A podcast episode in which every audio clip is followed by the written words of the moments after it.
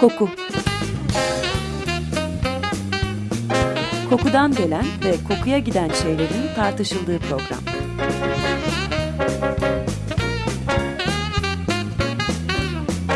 Hazırlayan ve sunan Vedat Ozan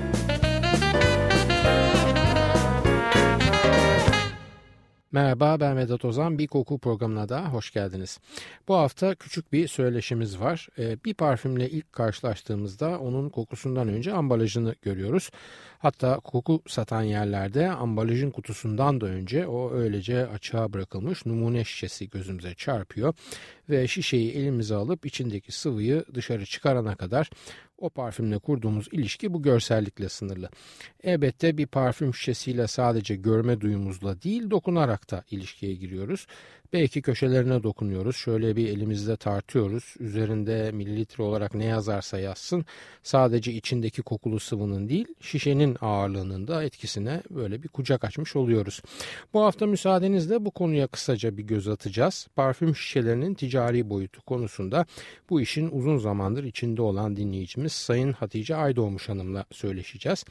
Hatice Aydoğmuş Hanım piyasada gördüğünüz pek çok meşhur parfüm markasının şişelerinin imalatçısı olan SGD isimli Fransız şirketinin Türkiye mümessili. Sağ olsun bize iş yoğunluğu fazla bir cuma öğleden sonrasında vakit ayırdı. Ofisinde konuk etti. Çaylarımızı yudumlayarak sohbet ettik şişelerle ilgili.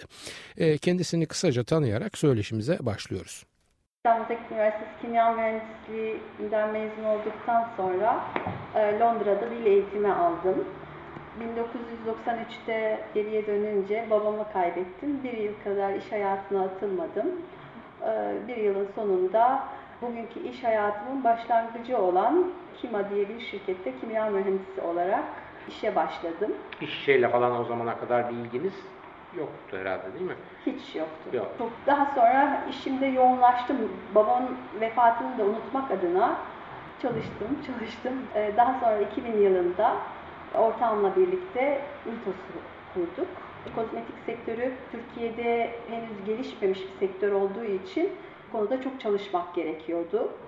Siz sadece parfüm şişesi değil bir takım ham maddeleri de Türkiye'ye evet. getiriyorsunuz. Ama ben sizi parfüm şişesi vasıtasıyla tanımış olduğumdan evet, bir de program daha çok kokuyla ilgili olduğu için parfüm şişeleri veya işte kolonya şişeleri, kokulu maddelerin şişeleri ve şişe getirmeye, şişe firmalarının mümessilliğini aldınız herhalde evet. mi dışarıdan? Dünyanın en büyük parfüm şişe imalatçısı olan Saint-Gobain de Joncker'in o yıllardaki ismiyle Türkiye temsilcisi olduk.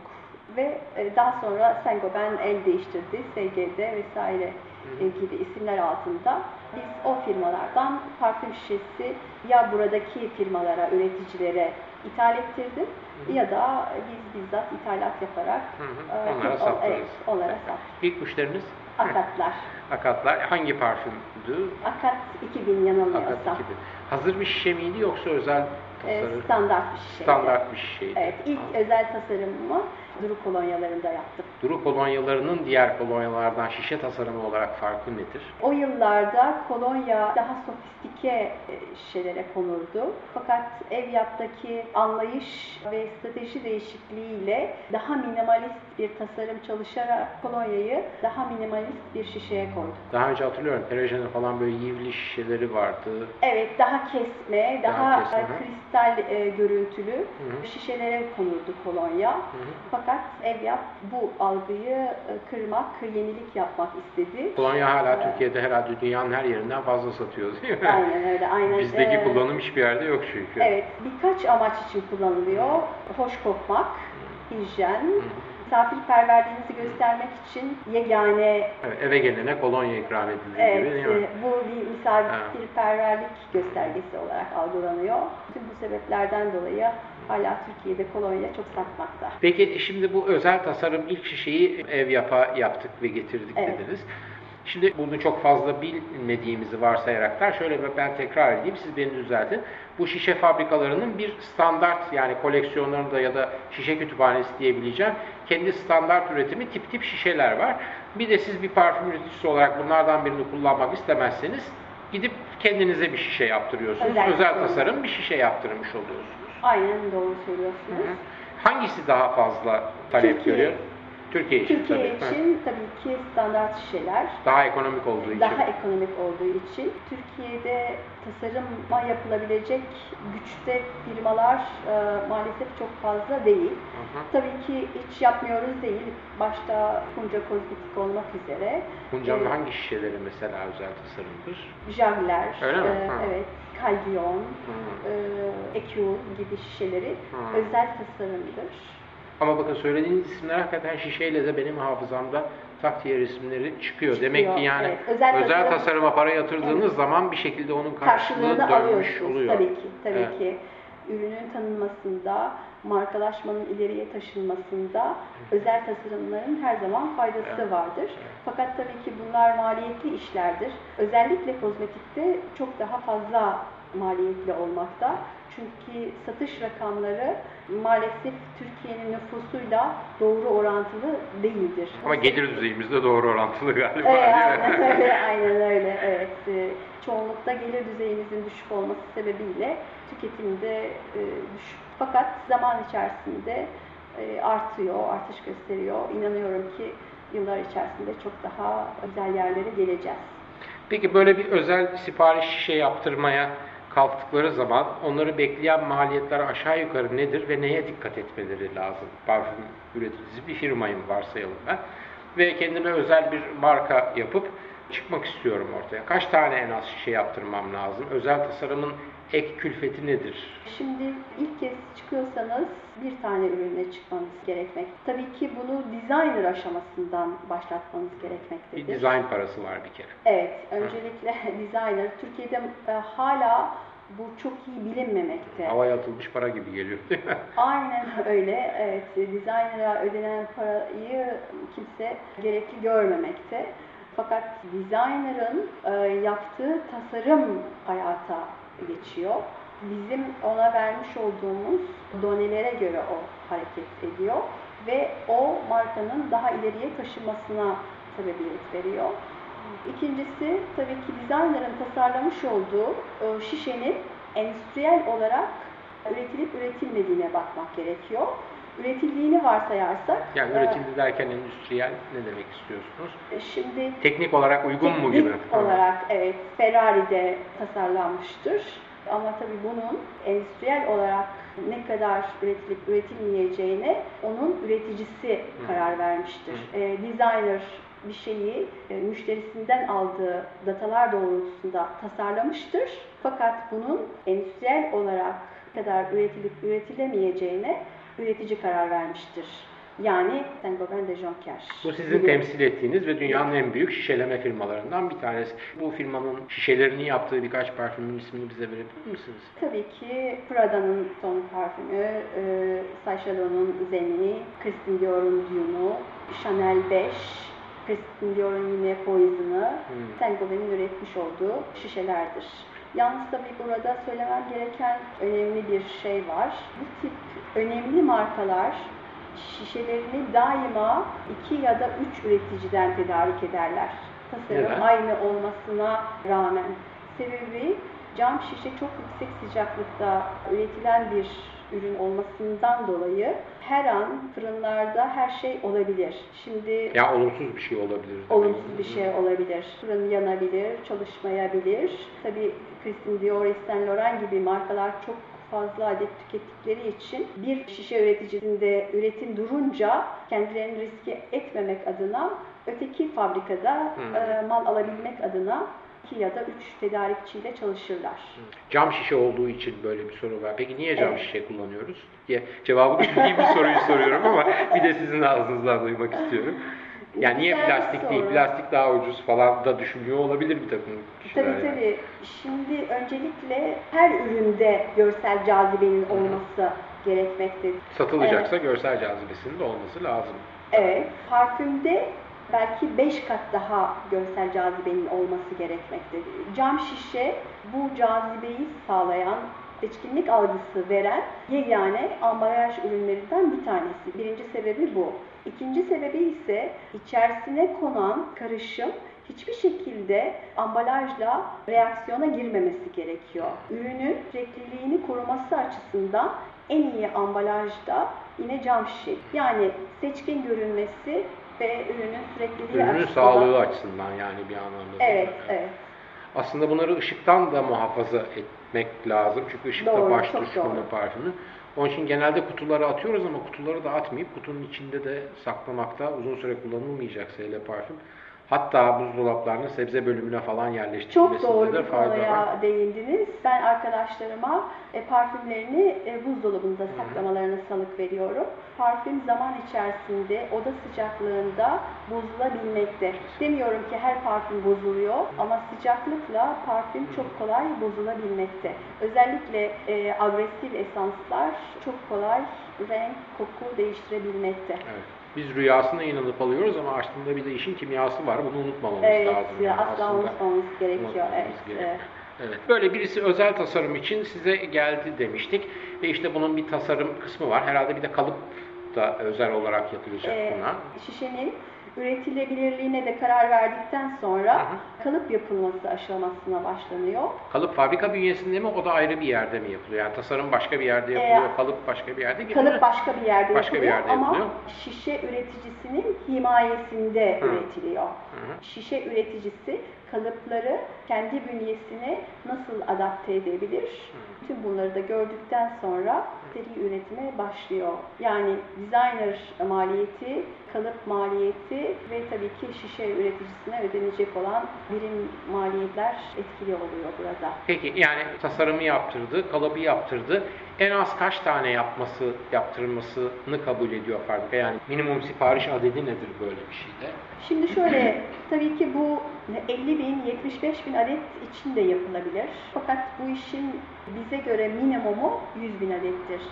100 binin altına düşünce bu işin hiçbir şekilde karlılığı olmamaktadır. E, düşünün ki siz hem designer'a 30 bin euro gibi rakamlar ödeyeceksiniz. Hem kalıplara e, 30-40 bin eurolar ödeyeceksiniz. E, ve bunun üstüne üstelik e, 50 bin şişe parfüm satacaksınız. Çok rentable olmuyor. Ancak 100 bin adet satar iseniz size bir karlılık getirebiliyor. Dolayısıyla biz bu konuda minimum 100 bin adet üstünden gitmeyi tercih ediyoruz. Bu adedi gözü kesmeyen bir üretici de o zaman hazır koleksiyondan mı şişe alıyor? Evet. Ha, e, Orada adet nedir minimum? Tabii benim söylediğim rakamlar Türkiye için geçerli. Tabii, rakamlar. tabii, Ee, Avrupa'da çok daha farklı bu rakamlar, çok daha yukarılarda. Standart şişelerde rakamlar 25 bin. 25 bin. Ee, evet. Bu tabii üreticiye göre, şişe üreticisine göre değişebiliyor. Ama TG'de tabii çok büyük bir firma olmasından dolayı minimumu 25 binde tutmayı yeğliyor. Ee, Çünkü onların da ihracatından gelen bir takım maliyetler var. Bunu göz önünde bulundurarak 25 binin e, onlar için optimum bir rakam olduğunu söylüyorlar. Yani bunun altında bir üretim düşünen bir parfümcü alternatifi nedir o zaman? Yoktur. Başka bir yerden. Çin'de falan daha da yüksektir herhalde değil mi bu adetler? Ee, Çünkü Çin olduğu zaman hep milyonlara falan şöyle- çıkıyor böyle adetler. Çin'den önce Türkiye'de toptancılar vardır. Hem bunlar esans, e, ham madde e, toptancılığı yaparlar hem de e, bünyelerinde tamamlayıcı ürün diye nitelendirdikleri şişe, pompa, kapak bulundurmakta. Dolayısıyla illaki ben parfüm üreteceğim diyen bir kişi küçük miktarlar için bu tip toptancılara gidip kendilerine şişe beğenebilirler. Biz tabii hep şişe deyince, şimdi siz ayırıyorsunuz onu, biz böyle tüketici olarak şişe deyince ne bileyim ben pompasıydı, kapağıydı hepsi beraber gibi düşünüyoruz ama bunlar hep ayrı yerler. Yani gelip e, bu demin bahsettiğimiz adetlerde bir şişe siparişi verilmiş olması bize ağzı kapalı bir ürün anlamına gelmemesi lazım Asla. değil mi? Aslı gidip bir de Asla. pompasını başka yerden almak lazım, kapağını öyle gibi değil mi? Ee, evet, Türkiye'de insanlar çoğunlukla parfüm üretmeye karar veriyorlar ve düşünüyorlar ki şişe, pompa, kapak hepsini beraber alacaklar bir firmadan. Öyle görüyoruz onun için. Hakikatte böyle bir şey yok. Yok. Ee, Çünkü hepsi kendi sahasında özel uzmanlık gerektiren parçalar.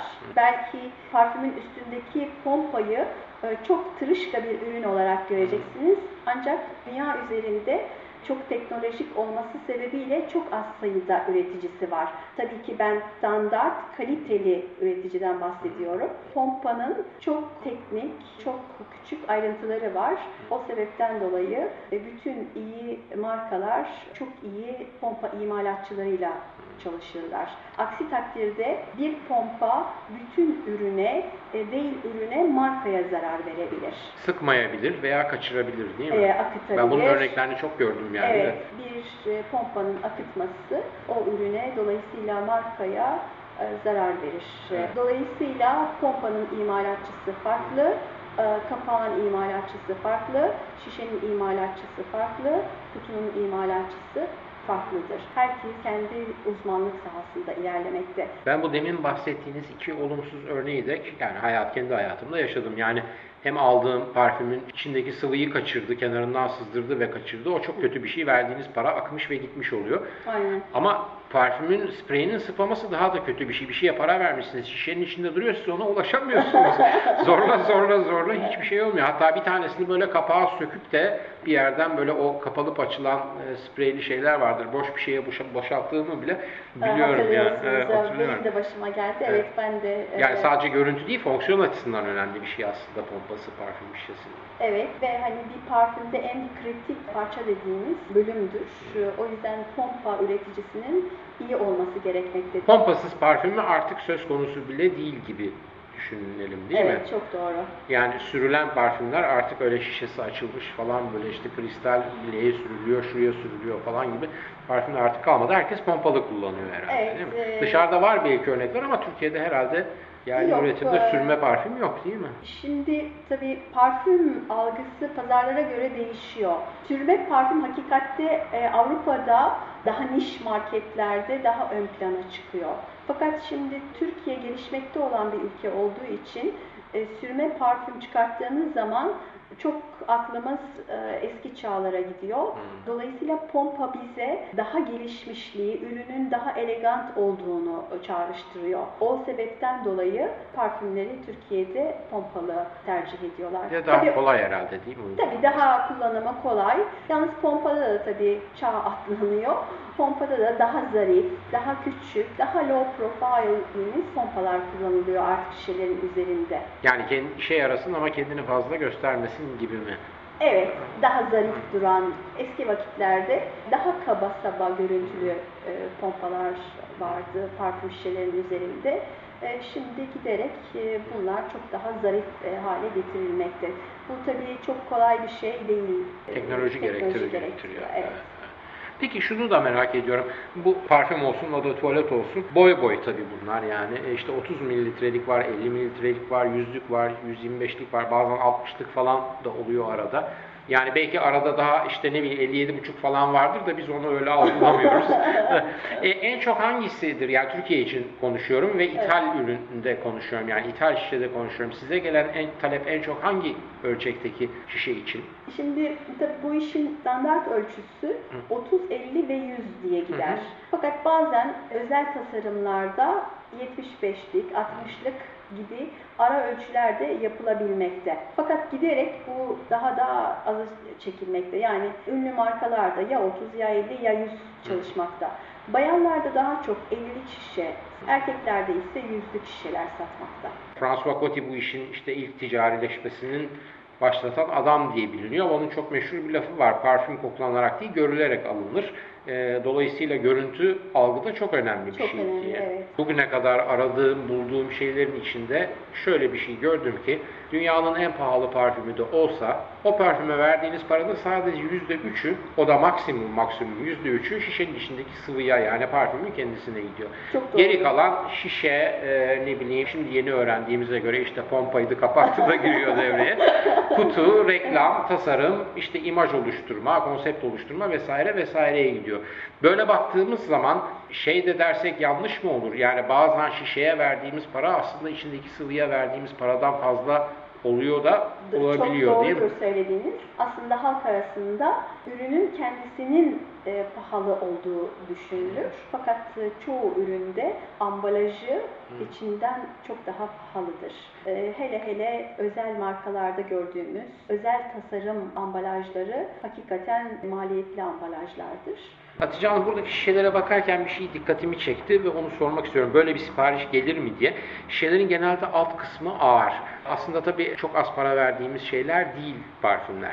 Şişenin ağır olması yani bu parayı veriyorum bak bayağı da dolu dolu elime ürün geçiyor gibi bu algıyı sağlayabilecek cam gibi bir şey var. Böyle bir şey geliyor mu yani cam kısmı ağır olsun ki işte dolu dolu göstersin kendini vesaire gibi hiç böyle bir şey Tabii şimdi şöyle şişelerde kalınlık zaman zaman şişenin daha kaliteli olduğu intibasını verebiliyor.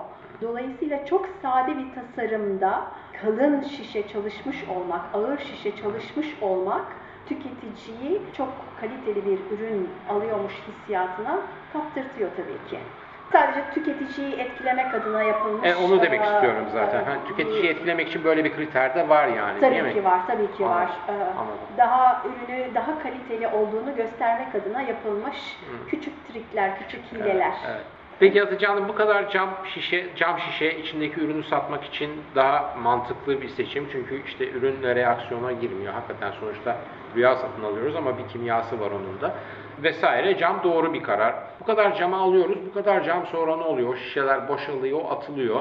Bir zamanlar cam şişe toplama kolektörleri falan vardı sokaklarda. Hala da var. Hala var. Peki bu, bu endüstriye bir şekilde yansıyor mu? Biz parfümde tekrar geri dönülmüş şeyi kullanabiliyor muyuz? Evet, temsilcisi bulunduğum TGD'de bu konuda çalışmalarını daha ileriye götürerek tamamıyla %100 toplama e, kırılmış camları eriterek yeniden parfüm şişesi haline getiriyor ve bu şişeleri satıyor ve tüketici de bunları almaktan son derece memnun. Çünkü doğaya zarar vermemiş oluyor. Biliyorsunuz cam kumdan elde ediliyor.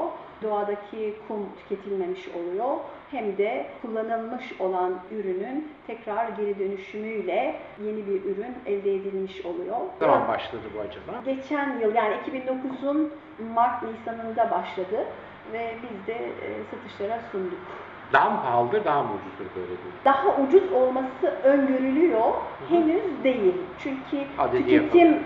e, az olduğu için diğer şişelerden %10 gibi daha pahalı. Ama tüketim arttıkça birim fiyatı daha ucuz olacağı düşünülüyor. Türkiye'de maalesef henüz talep görmedi. Bunun sebebi şişenin geri dönüşümlü şişe olmasından dolayı değil de parfüm konusunda bir gerileme olduğundan dolayı. Ama inanıyorum Yani ki parfüm satışları düştü. düştüğünden Düştü. dolayı. Bütün dünyada evet. düştü. Bütün dünyada düştü. Dolayısıyla Türkiye'de de düştü. Bize vakit ayırdınız. İlginç bir sohbet oldu. Ee, çok da değindiğimiz bir konu değildi bugüne kadar parfüm şişeleri konusu. Bu konuya bir başlangıç yapmış olduk. Çok teşekkür ediyorum ayırdığınız Ben çok teşekkür ederim. Çok mersi. Hatice Hanım'a bize ayırmış olduğu vakit için tekrar teşekkür ediyoruz. İleride zaman zaman gene bu ambalaj konusuna dönmek üzere bugünkü programımızın da sonuna gelmiş bulunuyoruz. Haftaya bir başka kokuda buluşmak üzere soru, öneri ve eleştirileriniz için e-posta adresimizi veriyorum. kokuprogrami.yahoo.com Ben Vedat Ozan, radyonuz kokusuz kalmasın sevgilerimle.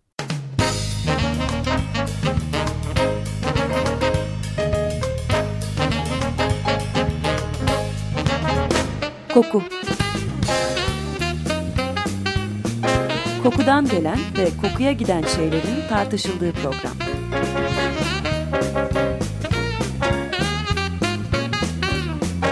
Hazırlayan ve sunan Vedat Ozan